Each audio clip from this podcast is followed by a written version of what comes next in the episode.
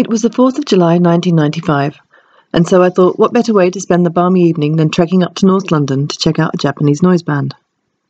I'd been living in London for less than a year and was going to see as many gigs as my pitiful budget would allow, mainly in the back rooms of tiny pubs which no longer exist, like the George IV and Canterbury Arms in Brixton, the Goldsmith Tavern, and the George Robey. Occasionally I'd splash out on a gig in a bigger venue, trekking to the venue's ticket office to buy a real paper ticket from a specially printed stub. I'd been told that the best gig in town that night was the Boredoms at the garage in Finsbury Park. And with their two drummers and frantic screaming singer thrashing about all over the stage, I was sure to like them. In my dingy Brixton room, I dressed for the gig in ripped up tights, a men's long black singlet top sewn up at the sides to make a sort of sheath, a brown crocheted see through dress over the top. I topped this with a brown suede jacket that I'd picked up from Barnardo's for a fiver, and my trusty Blundstone boots, the cheaper Aussie alternative to Docs. Tying my orange hair up in pigtails and applying some regulation black eyeliner and red lipstick, I hit the road. Getting to the garage was quick. It was a Tuesday and I got a few funny looks from the commuter crowd. Then it was across the road, ticket torn, and straight to the bar.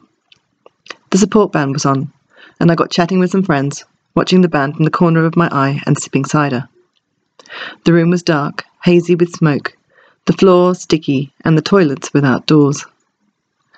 A ceiling fan above the crowd swirled the smoke around in little wisps, threatening to de- decapitate the crowd surfers. That's when we got introduced. Our friend Alex said, Hey, meet Lil, he's the guy I put on gigs with. And as we were fellow gig promoters, I was curious to see what this guy was like. So I turned around and said hello and asked if he wanted a pint. In those days, my feminism manifested itself by offering to carry heavy amps, knowing how to pee standing up, and always getting the first round in. So I went to the bar and bought him that pint of Guinness. And though I remember watching the infamous boredom ju- and jumping around down at the front, the thing I remember most about that night is meeting Lil. The picture remains in my head of him standing there with his Guinness, a glint in his eye, a cheeky grin, and the feeling that we were going to take over the world. As the cliche goes, good things don't come easy, and relationships are all about compromise, which I've never been good at. At times, it's been a struggle. I still have days when I hate him as much as I love him.